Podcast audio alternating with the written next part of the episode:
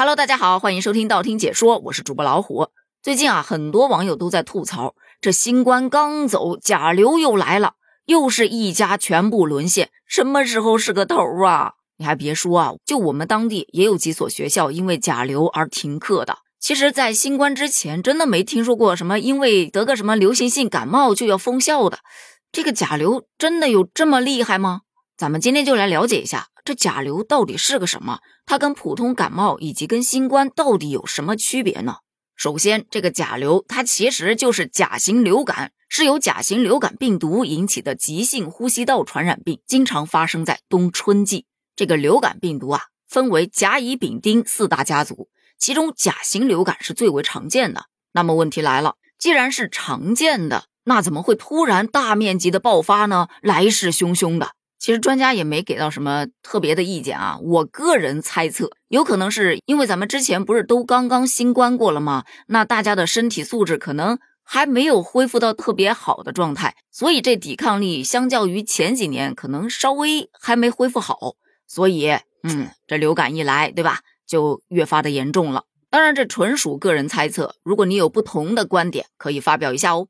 那咱们再来讲甲流和普通感冒到底有什么区别？就说一下我妹家孩子和我家孩子两个人生病的状态，大概能够明白区别有多大了。我妹家孩子跟我们家孩子，他们是一起发的烧，但是我妹家孩子烧到了三十九度、四十度，我们家孩子呢，基本上是在三十七八度的样子，不断的徘徊。而我们家流鼻涕、打喷嚏，卫生纸硬是用了一整包。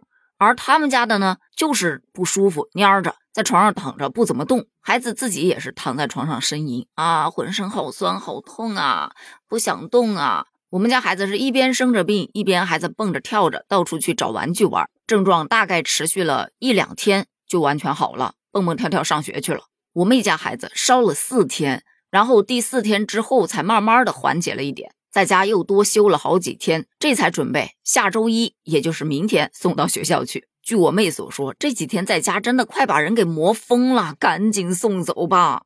甲流的症状呢，一般来的比较急，而且多为高热、畏寒、头痛，然后包括流眼泪、乏力、全身肌肉酸痛等症状。少数的患者可能还有咳嗽和鼻塞。有的可能还会表现为肺炎或者是腹泻，严重的还会引发一些并发症，比方说中耳炎呐、心肌炎呐、脑膜炎呐等等的，而且它的传染性非常的强。而普通的感冒呢，基本上很少见有什么并发症，传染性其实也比较弱。但有很多小伙伴都觉得，怎么得了甲流之后，感觉跟之前得新冠的症状差不多呢？其实确实有很多差不多的地方，但是也有一些区别。新冠除了在浑身酸痛之外，它可能会带来一些味觉和嗅觉上的异常，这个是新冠病毒的特点。所以甲流的患者其实一般很少会有，就是说味觉失灵啊，或者是嗅觉失灵的。除此之外，非重症的新冠患者发生肺炎的情况会比甲流要多一些。对于老年人以及有基础疾病的高危人群而言，感染甲流之后出现肺部疾病等重症的案例是比新冠要少的。但也有很多人担忧。那我会不会既得新冠又得甲流呢？有专家就解释说，不用太过于担心，因为目前我国大部分人群对新冠其实已经有了免疫力，同时在感染这个流感概率很低。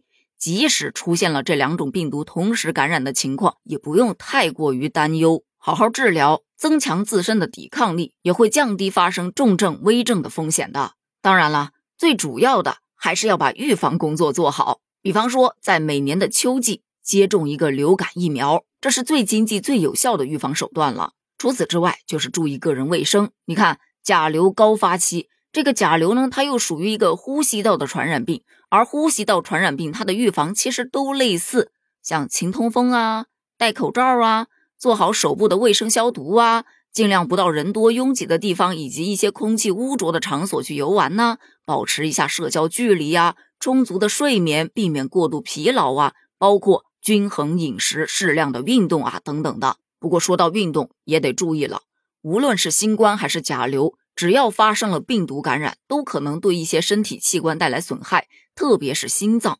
因此，感染之后休息三到四周再进行大幅度的运动，可以降低病毒性心肌炎发生的风险哦。希望这一波甲流能够尽快过去。这春暖花开的好时节，咱们也该出门走走了。对此你怎么看呢？欢迎订阅关注、留言点赞哦，咱们下期见，拜拜。